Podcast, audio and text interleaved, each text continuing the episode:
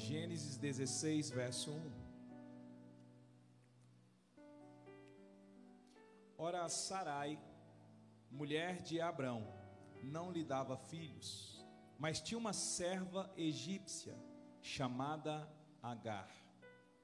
Então Sarai disse a Abrão: Eis que o Senhor me impediu de dar à luz filhos. Tome, pois, a minha serva, talvez eu possa ter filhos por meio dela. E Abrão concordou com o plano de Sarai. Então Sarai, mulher de Abrão, tomou Agar, sua serva egípcia, e a deu por mulher a Abrão, seu marido, depois que ele já estava morando durante dez anos na terra de Canaã. Ele teve relações com Agar e ela ficou grávida. Ao saber que estava grávida, Agar começou a olhar com desprezo para sua senhora. Então Sarai disse a Abrão: Seja sobre você a afronta que é feita a mim. Eu mesma pus a minha serva em seus braços. Ela, porém, vendo que engravidou, me olha com desprezo. Que o Senhor julgue entre mim e você. Abraão respondeu a Sarai: Você continua a ter o controle sobre a sua serva. Faça com ela o que melhor lhe parecer. Então Sarai a humilhou e Agar fugiu da presença dela. Quando o anjo do Senhor a encontrou junto a uma fonte de água no deserto, junto à fonte no caminho de Sur, perguntou-lhe: Agar, serva de Sarai, de onde você vem e para onde você vai? Ela respondeu: Fujo da presença de Sarai, minha senhora. Então o anjo do Senhor lhe disse: Volte para sua senhora e sujeita-se a ela. E o anjo do Senhor disse também: Aumentarei em muito a sua descendência, de maneira que, de tão numerosa, não poderá ser contada. E o anjo do Senhor continuou: Você está grávida e dará à luz a um filho, a quem chamará Ismael, porque o Senhor ouviu o seu grito de aflição. Diga comigo, grito de aflição. Verso 12: Ele será entre os homens como um jumento selvagem, a sua mão será contra todos, e a mão de todos será contra ele, e habitará diante de todos os seus irmãos. Então Agar deu ao Senhor, que havia falado com ela, o nome de Tu és o Deus que vê. Porque ela dizia: Neste lugar eu olhei para aquele que me vê. Por isso aquele poço se chama Beer Lai Roy, que fica em Cádiz, Cádiz e Bered.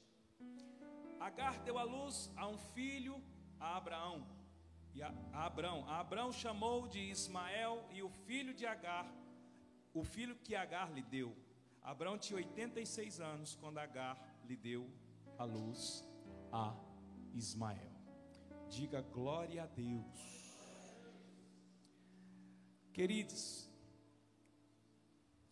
as crises elas são para manifestar o que realmente Deus pensa sobre nós. Diga comigo, crises. Nós estamos aqui diante do texto que conta o momento em que Sarai chega para Abraão e diz: Olha, eu não tenho conseguido dar filhos a você. Então, toma a minha serva, a palavra serva aqui significa escrava. Toma a minha escrava, porque talvez a partir dela eu possa lhe dar um filho. Nós precisamos considerar a cultura da época. Aqui não havia nenhum pecado em uma mulher dar a sua serva, a sua escrava, como mulher ao seu marido para que lhe desse filhos. Então, quando Sarai propõe isso para Abraão, Abraão faz e assim que Agar se engravida, começa ali uma crise dentro daquela casa. E aquela crise faz com que Sarai chegue para Abraão e diz o seguinte: fala, olha, depois que essa mulher se engravidou, ela tem olhado com desprezo para mim. Então é o seguinte, eu não quero isso não. Você pode pegar ela e pôr ela para fora daqui.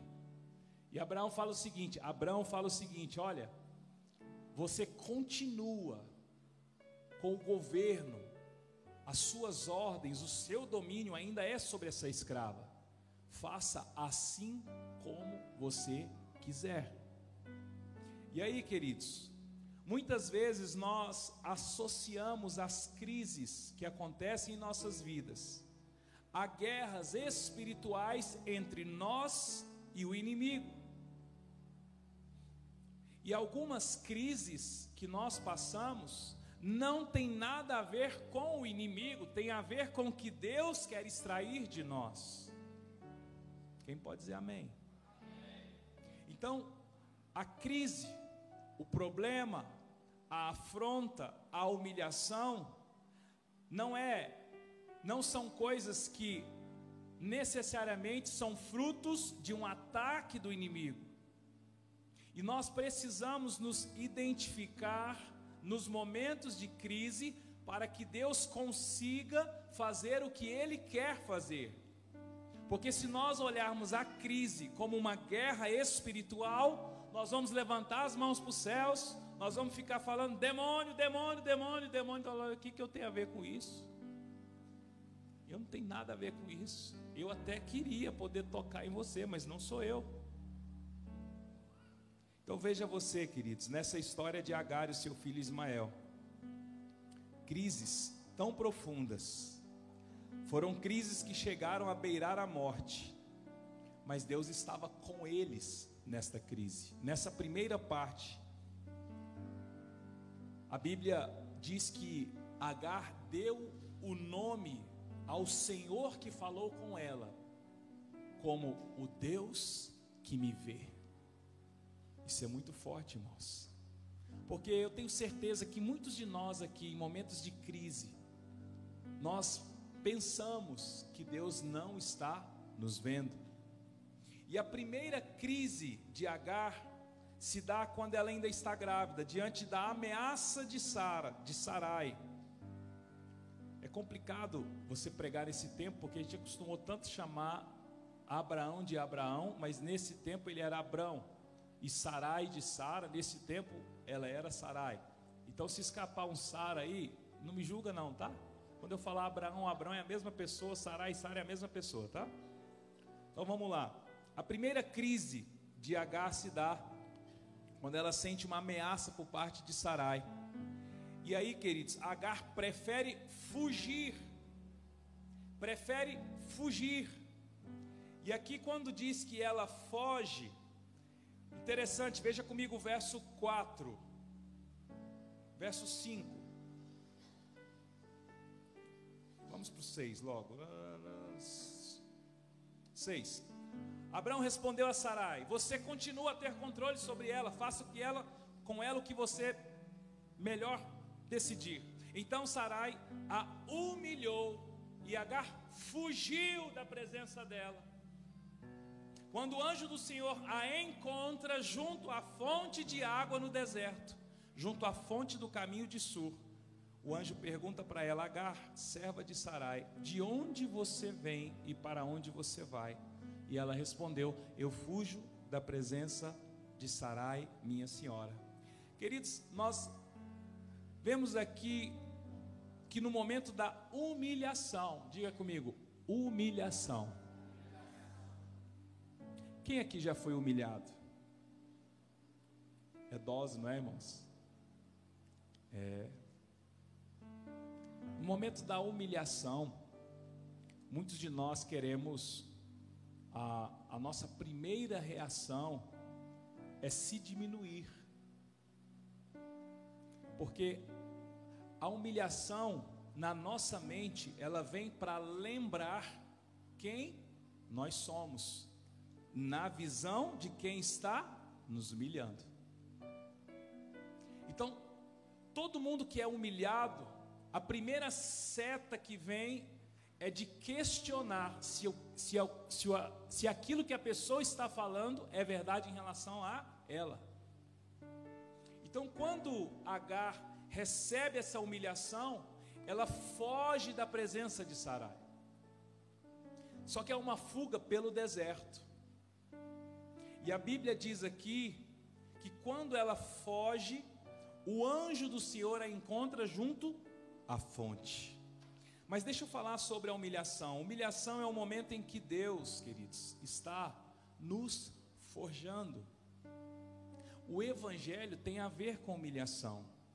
Quando eu perguntei se você já foi humilhado e você não foi humilhado, questione o tipo de evangelho que você está vivendo. Porque o evangelho passa pela humilhação.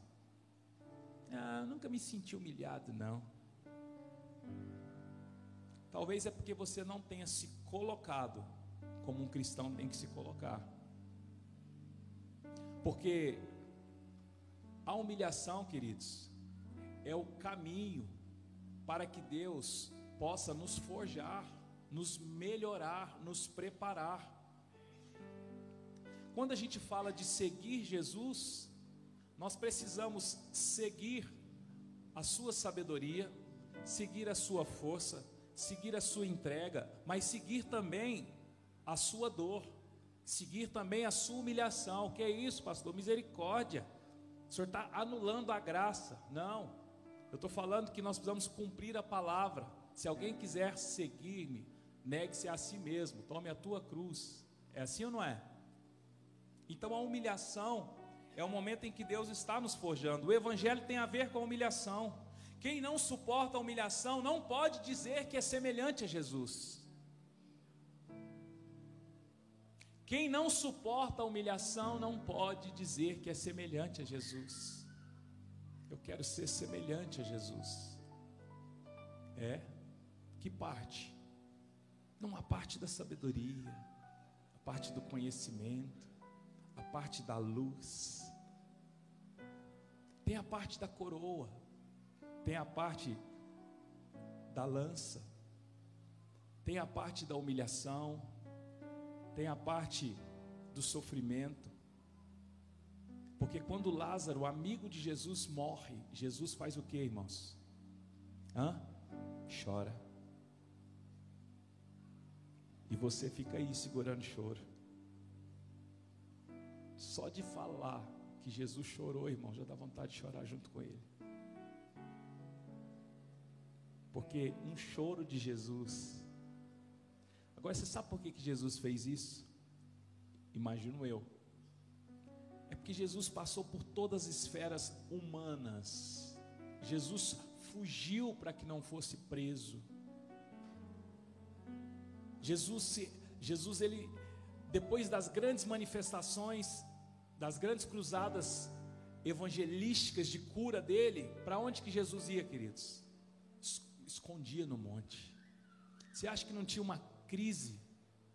Que isso, pastor? Você está querendo colocar Jesus, irmãos? Ele veio como homem, o filho do homem, despojou de toda a glória. Então, quando Jesus chora, Ele está dizendo para mim e para você: pode chorar também. Quando Jesus sofre, pode sofrer também. Quando Jesus quebra tudo na porta do templo, com chicote com os pés. Esses dias tinha umas banquinhas aqui, nós ameaçamos. Parou. Estou brincando. Mas o que Jesus estava combatendo ali, irmãos, era o que? O negócio em nome de Deus. Então Jesus não era um ser de luz. Por isso que qualquer autoridade, qualquer líder religioso, por mais que seja adorado, reconhecido pelos seus grupos, jamais vai chegar perto de Jesus, porque esses que são adorados e reconhecidos, eles são adorados e reconhecidos pela capacidade de não irar, pela capacidade de não gritar, pela capacidade de ter calma. Mas Jesus, ele era ener, energético, enérgico, energética de beber. Red Bull, misericórdia. Jesus era enérgico quando precisava ser. Mas também tinha um lugar em Jesus que fazia com que João encostasse a cabeça no seu peito. Então, olha, irmãos, nós somos semelhantes a Ele. Nós não podemos olhar para Ele e enxergar um ser de luz tão distante que nós não vamos conseguir ser semelhante a Ele. Nós vamos conseguir sim. E conhecendo a minha e a sua fraqueza, conhecendo os meus problemas, conhecendo as minhas crises, Ele me ama e me conduz neste lugar. Quem está entendendo, diga amém. Quando estava lá Marta e Maria, e ele diz para Marta: Marta, Marta, uma coisa só é necessária. Você anda agitada por coisas desnecessárias. Irmãos, olha que pastoreio, olha o Jesus pastor. Nós temos o Jesus profético, Jesus evangelista, o Jesus mestre, o Jesus pastor, o Jesus apóstolo. Nesse momento ele fala: Marta, Marta,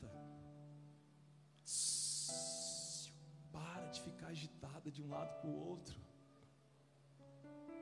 Esse era o nosso Jesus, queridos. E quem não suporta a humilhação não pode ser semelhante a Jesus, porque é na humilhação que nós somos aprovados ou reprovados. Quando eu fujo da humilhação, eu fujo do que também, irmãos? Da aprovação. A aprovação aqui não é no sentido de acessá-lo através de uma aprovação ou não, não. Nós não estamos diante de um teste para acessar o Pai ou não, queridos. O véu rasgou, nós temos livre acesso ao Pai. Ser aprovado é ir para a próxima fase. Sabia que a vida cristã tem fases? Né, Fábio? Você que joga videogame, você sabe disso, né? Tem fase. O problema é que nós muitas vezes estamos nos atrasando em fases.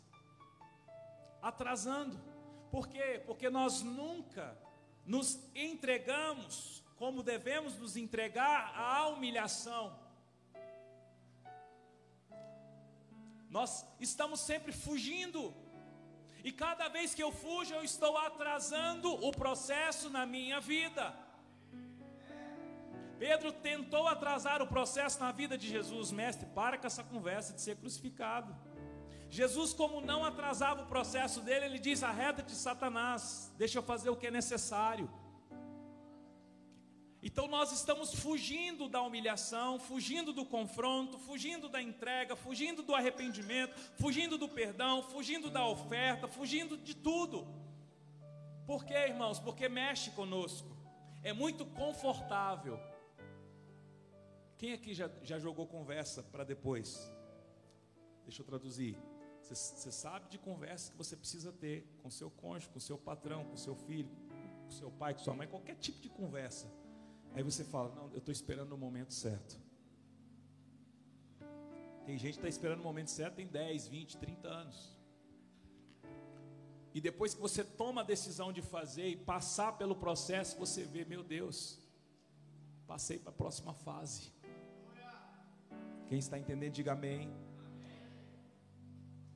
Queridos, quando eu disse, quando eu fujo da humilhação, eu fujo também da aprovação. Porque Jesus ensinou que quem se exaltar será humilhado. Quem se humilhar será o quê? Agora Jesus estava não estava falando quem for humilhado será exaltado. Porque tem gente que fala, os humilhados serão. Mas vamos ler na íntegra. Quem se humilhar. Então existe uma diferença de ser humilhado e de se humilhar. Ser humilhado é nível serafim. Né? Tem serafim querubim. Se humilhar é um outro nível, queridos. Se humilhar é quando eu me ponho diante da humilhação. Porque ser humilhado, você não consegue, não está não está na sua decisão.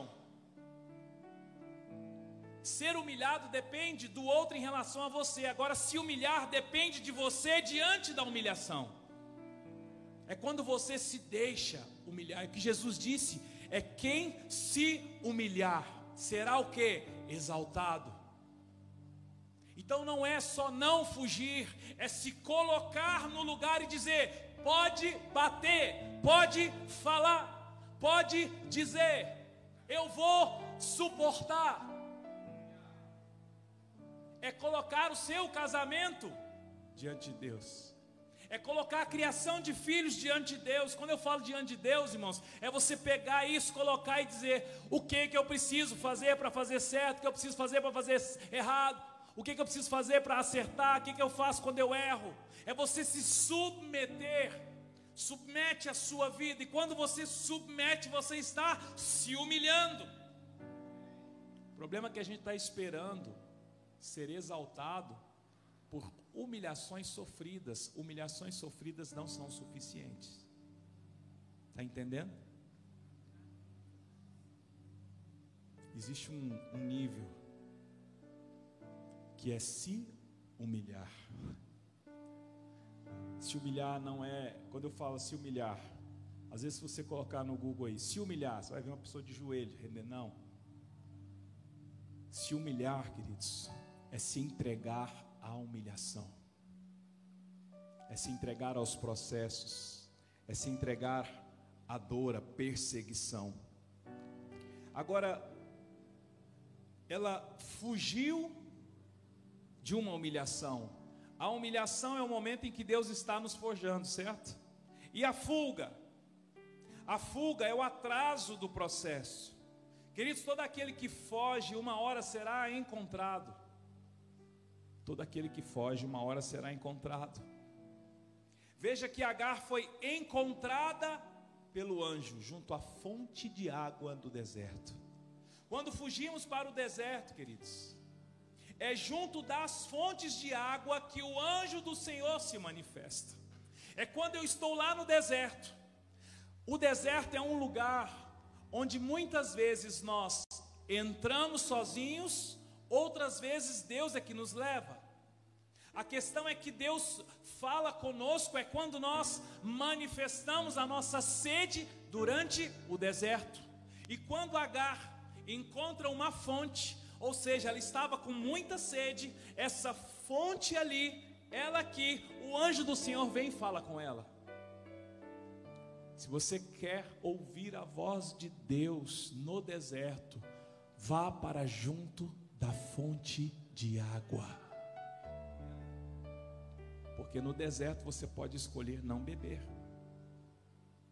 No deserto você pode escolher o isolamento. Mas o que é uma fonte de água no deserto?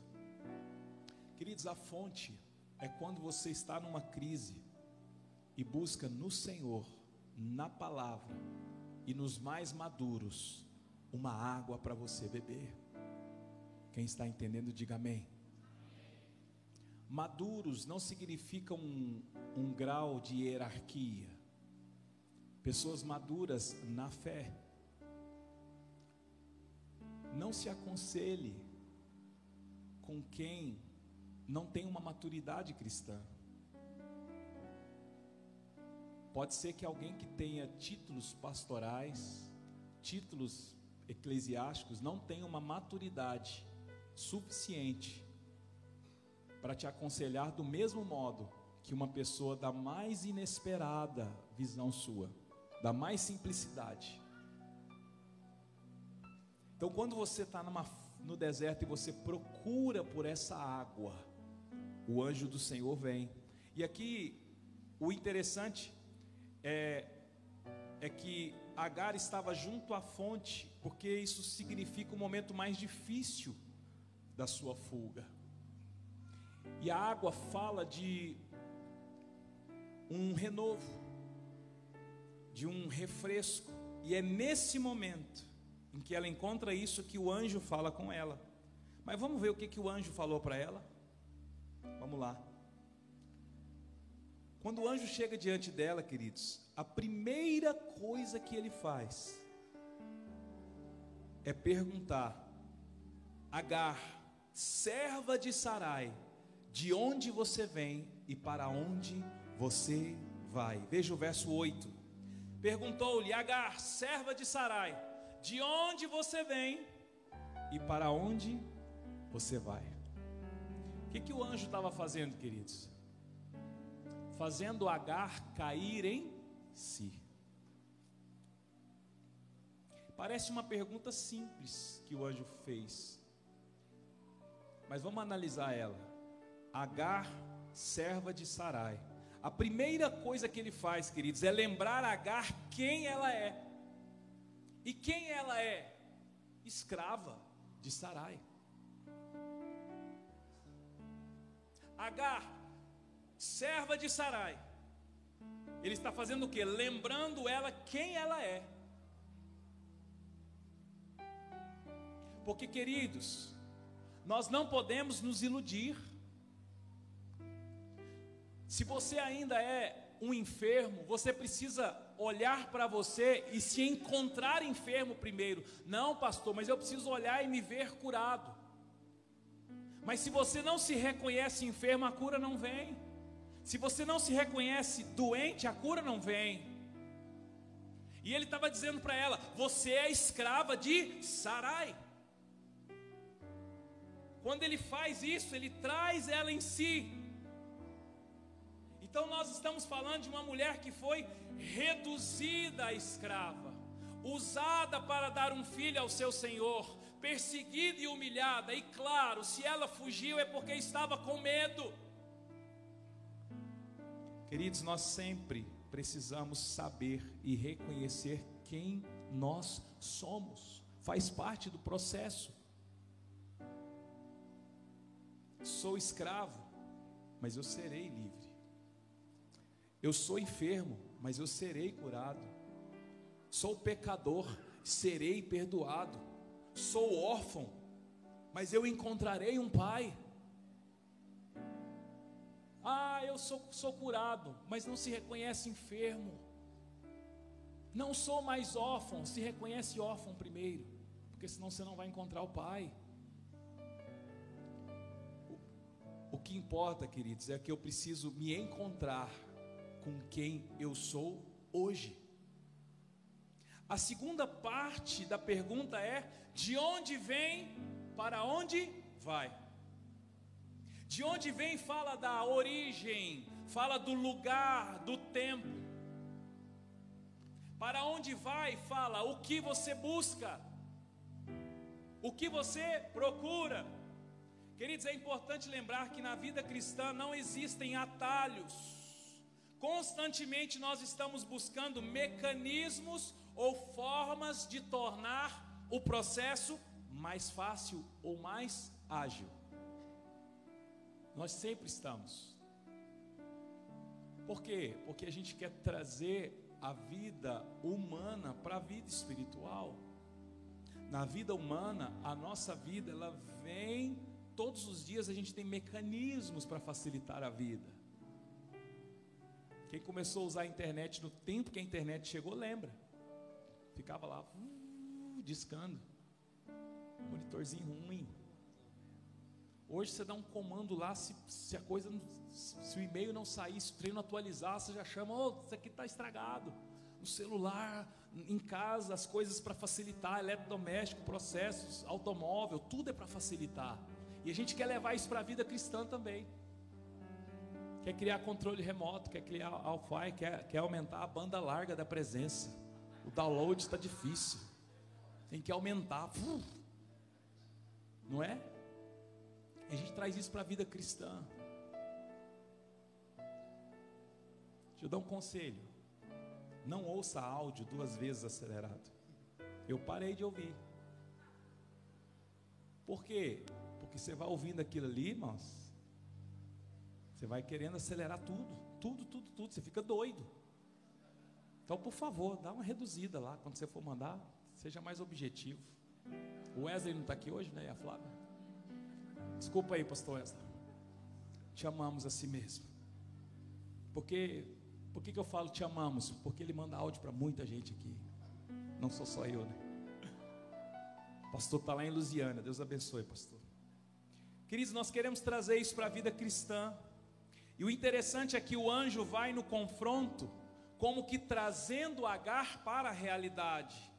Agar então declara, depois que ela ouve essa pergunta: Agar, serva de Sarai, escrava de Sarai, de onde vens e para onde vai? Eu fujo da presença de Sarai, a minha senhora. O anjo diz: Volte para a sua senhora e sujeita-se a ela. Oh, meu Deus do céu. Eu pensei que o anjo do Senhor via de helicóptero trazer uma maca com, com respiração, uma manta, uma manta térmica para me tirar desse lugar aqui. Você está mandando eu voltar para o lugar da humilhação. Não é sobre o lugar da humilhação, é sobre a origem, irmãos é sobre voltar, pa, voltar para onde você fugiu. Não tem como. Eu já tentei criar alguns mecanismos e atalhos para resolver alguns problemas que eles não resolvem. Não resolve. Não resolve. Não tem como. Chama-se caminho de volta. O anjo do Senhor foi para Agar no deserto Agar, serva de Sarai, eu estou dizendo quem é você. Você é escrava de uma senhora. De onde vens e para onde vai? Eu fujo da presença da minha senhora. Então volta para lá agora. Queridos, é isso que você esperaria de um Deus? Fala a verdade. Não nós esperaríamos: que bom que o Senhor está aqui. Vistes o que essa mulher fez comigo? Eu escrevi algo que, se eu tivesse no lugar de Agar, eu tinha dito para o anjo. Ouça, eu diria assim: Senhor, não vês que sou escrava? Não vês que ela me humilha? Não vês que ela me persegue? Esta podia ter sido a fala de Agar para o anjo, sim ou não, irmãos? É o que talvez eu e você falaríamos. Ela podia ser, esta podia ser a argumentação de Agar, porque nós somos muito bons de argumentos, sim ou não? Nós somos bons para, mas Senhor, mas Senhor, mas também, mas também eu fui abusado, mas também eu não tive pai, mas também meu marido me largou, mas também, mas também, mas também, lá na igreja ninguém me dá espaço, ninguém me reconhece. Se ao menos eu tivesse isso e aquilo, queridos, nossos olhos devem estar no que vem depois da humilhação e da perseguição. O que, que Jesus disse? É necessário que o filho do homem seja entregue nas mãos dos pecadores, que ele seja crucificado, mas ele ressuscite ao terceiro dia. Porque Jesus sabia o que vinha depois da crise, depois do processo, depois da luta. É necessário que o filho do homem seja entregue nas mãos dos pecadores. Para quê? Para que ele seja crucificado. Ai, mas para que ele ressuscite ao terceiro dia. Depois disso, queridos, Agar deu ao, Agar deu ao Senhor e falou com ela o nome. Agar, depois que ela ouviu o Senhor, ela deu ao Senhor o nome. Que nome foi esse? Tu és o Deus que vê. Queridos, nós nos esquecemos que nos momentos de crise, nos momentos de humilhação e perseguição, Deus nos vê. Eu não preciso ser tirado da crise. Eu só preciso lembrar que Deus está me vendo. Porque se eu passar a andar na crise sem essa convicção, eu vou fazer coisa errada. Eu vou dar resposta errada e vou ser desaprovado. Mas quando eu estou na crise, quando eu estou na tribulação, quando eu estou na perseguição, quando eu estou na humilhação, se eu lembrar que Deus está me vendo, é o suficiente. Deus é onipresente. Sim ou não? Por que, que a gente acha que Deus não está nos vendo em alguns momentos? Falta de convicção e entendimento. Ápice da crise, ápice do abandono, ápice da rejeição, ápice da humilhação. Você olha e parece que não tem ninguém. Dá uma chegadinha perto da fonte. Sente o cheiro da água. Água, palavra. Vai para a palavra. Na hora que você estiver lá na fonte, você vai ouvir uma voz dizendo: Bira, servo do Senhor, de onde vens e para onde vai? Mas ele pode também dizer, ele pode falar também, Bira, seu desviado. Porque falou para Agar o quê? Agar, escrava de Sarai. De onde vens, para onde vai? Ah, eu fugi. Volta para ela agora. Sujeita-se a ela. Aí, queridos, Agar volta para Sarai. Ismael nasce. Sara fica grávida de Isaac. E Isaac nasce. Agora vai para Gênesis 21. Aguenta firme aí, irmãos. Não deixa sua mente fugir daqui não.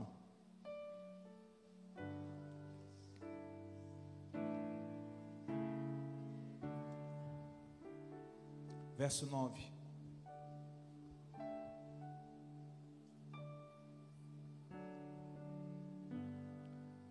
Sara viu que o filho de Agar, a egípcia,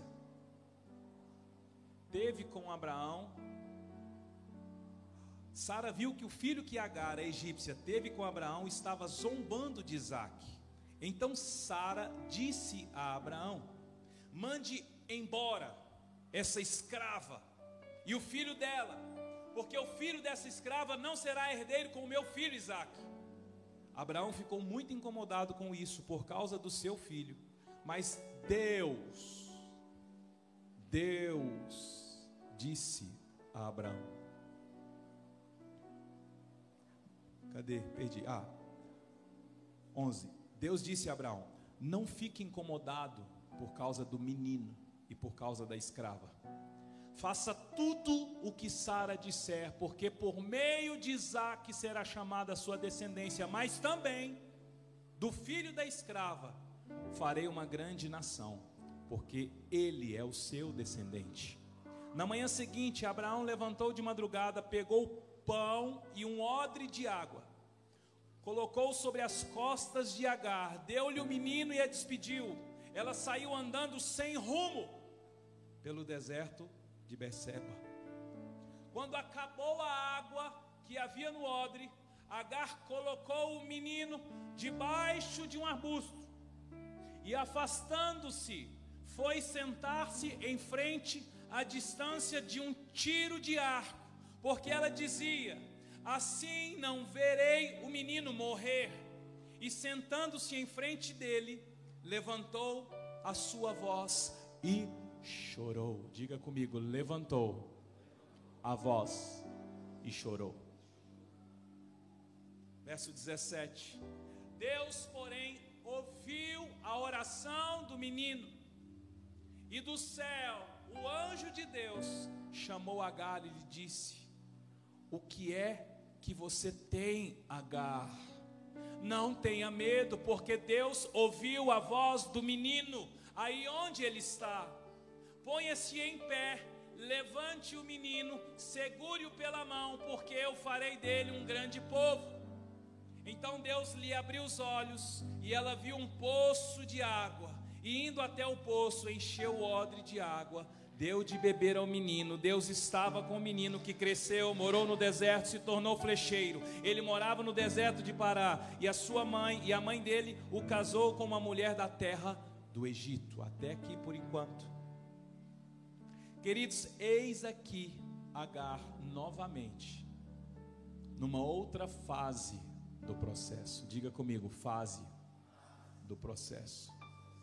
Porque não basta entender que o processo existe, nós precisamos discernir que existem fases dentro de um processo. Agora que Sara teve o filho, ao ver as crianças ali, veio a confusão, veio a crise, ela faz um pedido para Abraão. Abraão, por ser pai, ele fica incomodado. E o que, que Deus disse para Abraão, queridos? Fique tranquilo, faça o que tem que ser feito. Meu Deus. Deus não é o defensor dos pobres, dos necessitados, dos coitados. Que Deus é esse que endossa expulsar uma mulher com uma criança apenas com um odre de água e um pão na cacunda pelo deserto. É o mesmo Deus que você serve? É, irmãos? Certeza? Mas Ele não é amor, Ele não é só love, Ele não é nos braços do Pai. Hã? É, irmãos. Quando a gente vai conhecendo o caráter de Deus, queridos, a gente tira aquela visão romântica que muitas vezes nos impede de conhecê-lo a fundo. O próprio Deus apoiou o pedido de Sara, pedido cheio de raiva. E aquela mulher, ela sai errante, sem rumo. Ela sai sem rumo pelo deserto. Queridos, eu quero dizer que Deus aprova nossos dias difíceis. O que, que isso significa? Deus aprova que nós passemos, que nós tenhamos dias difíceis. Vocês lembram de quando Satanás chegou para Deus? E aí, de onde você vem aí, tal e coisa, Deus fala assim: Você já viu o meu servo Jó? Foi Deus que ofereceu os dias ruins de Jó para Jó. Mas é claro, o Senhor dá tudo para ele, pode tirar. Você só não vai tocar a vida dele. E aí os dias ruins de Jó começam. Então para de dar dia ruim para Satanás, porque ele não tem essa pancha, ele não consegue te dar um dia ruim, queridos. Se bater o carro, não, não, não começa a bater no diabo, porque ele está lá apanhando sem nem saber, querido. Se tem uma crise instalada na sua casa, uma crise de relacionamento, não dê a Satanás aquilo que não é dele, porque o próprio Deus aprovou os dias difíceis de Agar. Crises, processos não são de domínio do inimigo, eu disse domínio. Abraão então, ele pega ali o pão, um odre, coloca sobre as costas de Agar e ela sai errante. E aí, queridos, você consegue ter um mínimo de empatia com Agar? Abraão chama ela, coloca ali o pão, a água, vai-te embora. Queridos, tudo de novo, tudo outra vez. Quem aqui às vezes pensa, meu Deus, tudo de novo, tudo outra vez. Não é assim? Você fala, mas não é possível. Meu Deus. Querido, se está acontecendo tudo de novo, se está acontecendo tudo outra vez, é porque não está completo. É porque ainda não terminou. Deixa Deus fazer o que ele tem que fazer. Frustração, estaca zero, feridas, ameaças, humilhação, porque ainda não está completo. Só que agora Agar tem um filho. A primeira vez que ela foi errante para um deserto, ela estava grávida. Agora ela tem um filho. Odre de água e pão. Só que quando o pão acaba, quando acabam a água, Agar coloca o menino debaixo de uma árvore e se afasta na distância de um tiro de flecha, para não ver o menino morrer. Imagina o estado emocional de Agar. É, vai acontecer o que eu temia, porque aquela vez eu temia morrer. Ele estava dentro do meu ventre, mas agora ele está aqui. Como não tem mais pão, como não tem mais água, tem ali uma árvore. Pelo menos deixa esse menino morrer na sombra porque no sol é muito triste. E ela coloca o menino, se afasta. Só que a Bíblia diz, queridos, veja comigo o verso 15. Quando acabou a água que havia no odre, Agar colocou o menino debaixo dos arbustos, se afastou da distância de um tiro de flecha, porque dizia: Assim não verei morrer o menino. Sentando-se de frente dele, levantou a voz e chorou. Aqui chega um momento, queridos, que a gente pode fazer alguma coisa acontecer durante a crise, que é levantar a voz e chorar. Quando ela levanta a voz e chora, ela consegue atingir os céus. O problema é que quando nós estamos em crise, nós abrimos mão do nosso clamor. E muitas vezes entra a murmuração. Diga comigo, murmuração. E a minha voz, queridos, ela precisa alcançar um lugar. Sabe qual é o lugar que a sua e a minha voz tem que alcançar na crise? É o céu. Então, numa crise, não é sobre Abraão que me despediu, não é sobre Sara que me perseguiu, não é sobre o outro, não é sobre o outro, é sobre eu e Deus. Só que tudo que o inimigo quer é que lá no momento da crise que Deus está nos conduzindo, nós tiramos os olhos do Senhor e colocamos os olhos no outro. É o outro, é o outro é o cônjuge, é o filho, é o patrão, é o governo, é o dinheiro que eu não tenho, é o meu cabelo que é crespo, é o meu que é liso, é o meu nariz que é grande, é o meu que é pequeno.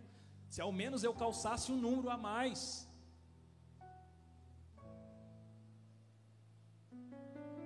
E eu deixo de quê? Alcançar os céus. Mas quando ela alcança os céus, queridos, depois disso, do céu, veja comigo o verso 17. Deus, porém, ouviu a voz do menino, e do céu o anjo de Deus chamou Agar e lhe disse: O que é que você tem, Agar? Não tenha medo, porque Deus ouviu a voz do menino. Aí onde ele está, queridos, deixa eu dizer uma coisa: não tem casa, não tem lar, não tem pão, não tem água mas tem a voz e o choro. As crises podem te tirar tudo. As crises te tiram a paz no casamento, a paz com os filhos, a paz nos relacionamentos, te tira o dinheiro, mas não pode te tirar a voz para você clamar e o choro para você chorar. O pão e a água do homem acabam, mas do céu o anjo ouve o clamor e o choro. Agora, por que, que o clamor e o choro vai quando o pão e a água se acabam? Então, queridos, não associe escassez, não, não associe falta de nada ao diabo.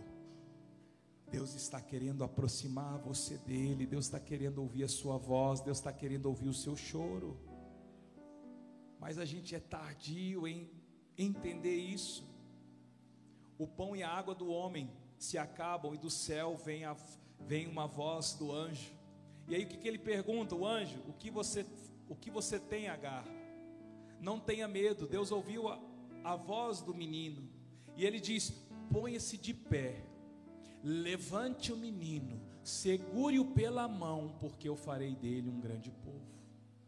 E o interessante é que quando o anjo libera essa palavra para Agar, Agar faz isso e ela olha e tem o que diante dela agora? Uma fonte. Uma fonte.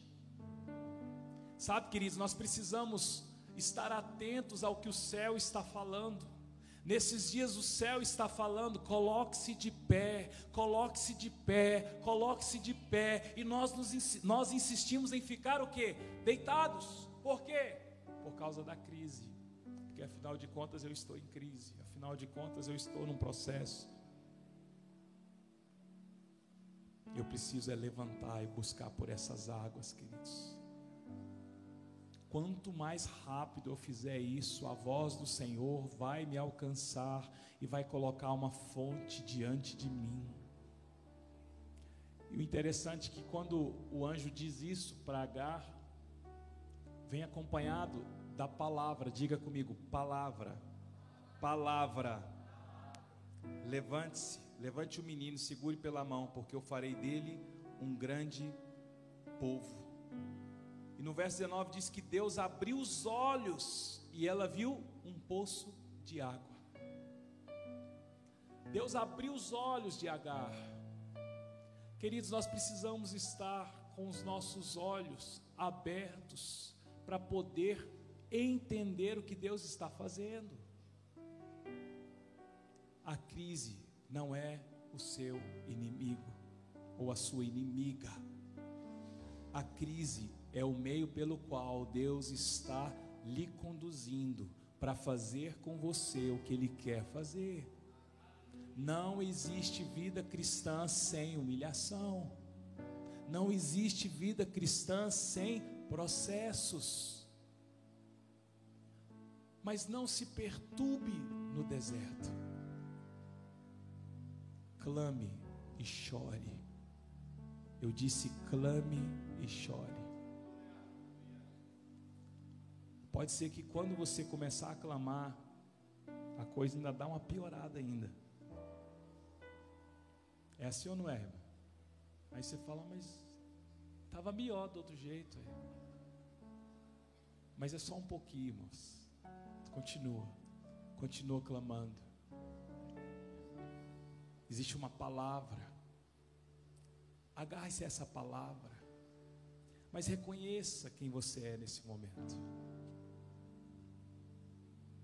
Reconheça o quão pecador você é.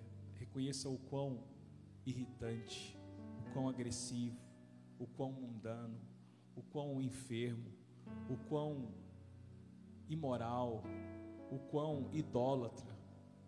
À medida que você reconhece, aí Deus faz você se sujeitar. E no meio do processo tem outra crise. Mas se você clamar, chorar, do céu vem uma voz que vai abrir os seus olhos, que vai colocar diante de você uma fonte, e você vai encher novamente os seus odres, porque você precisa continuar. Quem está entendendo, diga glória a Deus. Fica de pé comigo, por favor. Feche os seus olhos aí. Coloque-se de pé.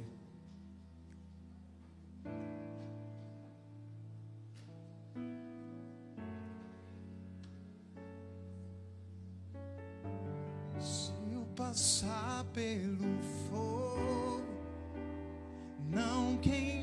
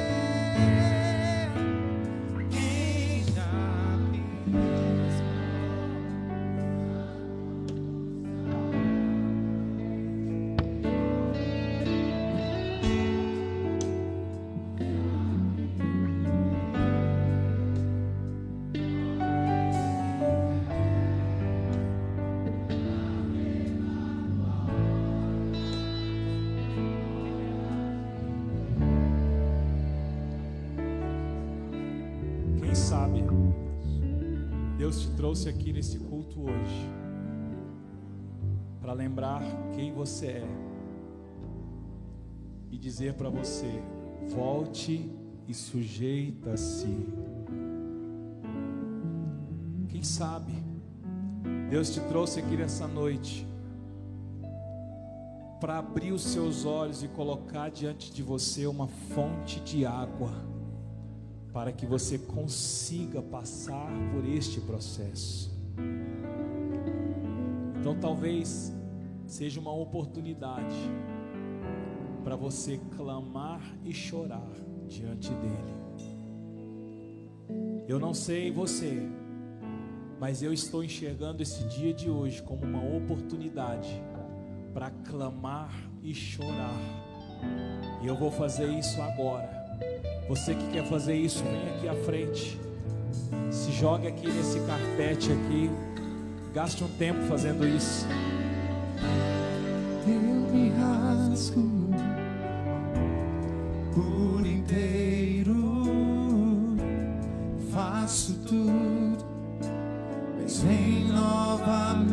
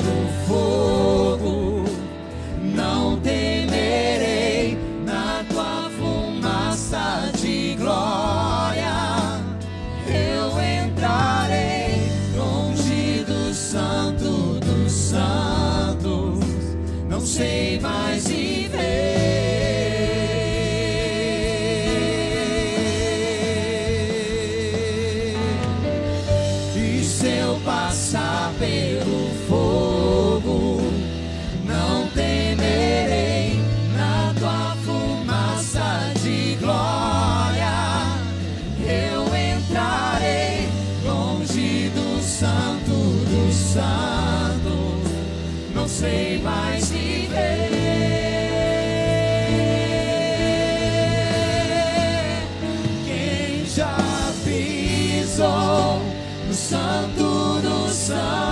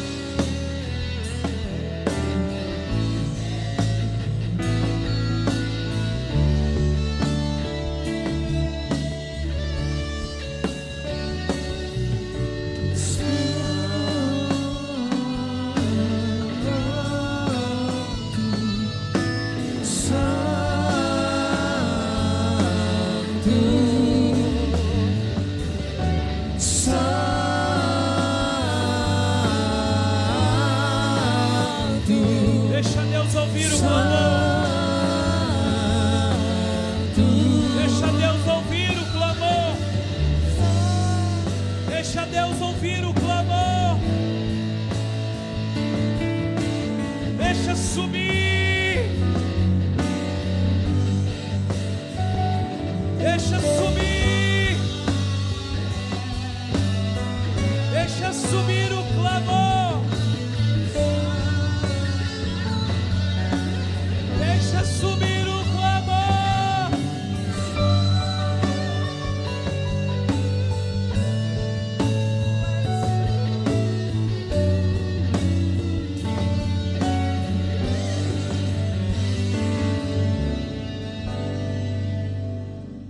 Deus lhe abriu os olhos. E ela viu um poço de água. E indo até ele, encheu o odre de água e deu de beber ao menino. Eu ministro sobre vocês um poço de água diante de cada um. Eu ministro nesse momento um poço, água, água, água, água para suportar, água, água para andar neste lugar, ser fortalecido, ser fortalecida.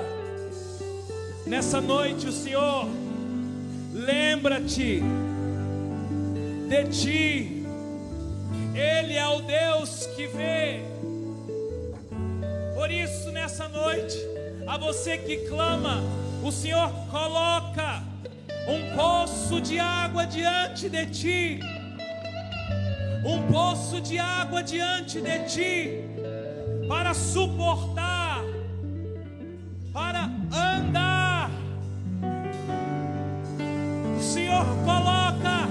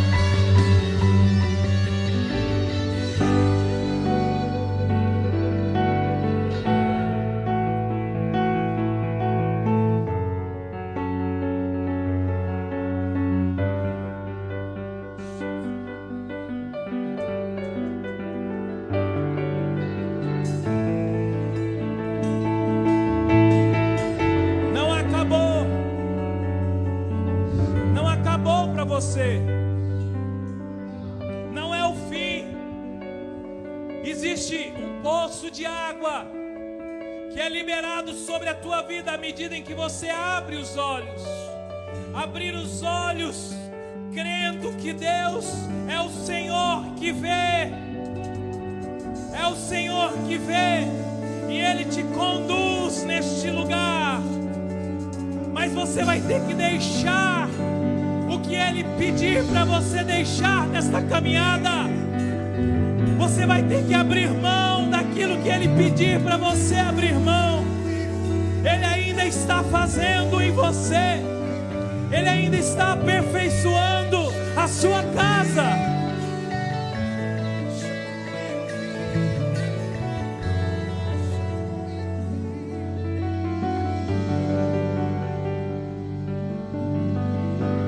debaixo dessa verdade, nós nos submetemos a esta palavra, entregando o nosso coração, a nossa mente, diante do Senhor,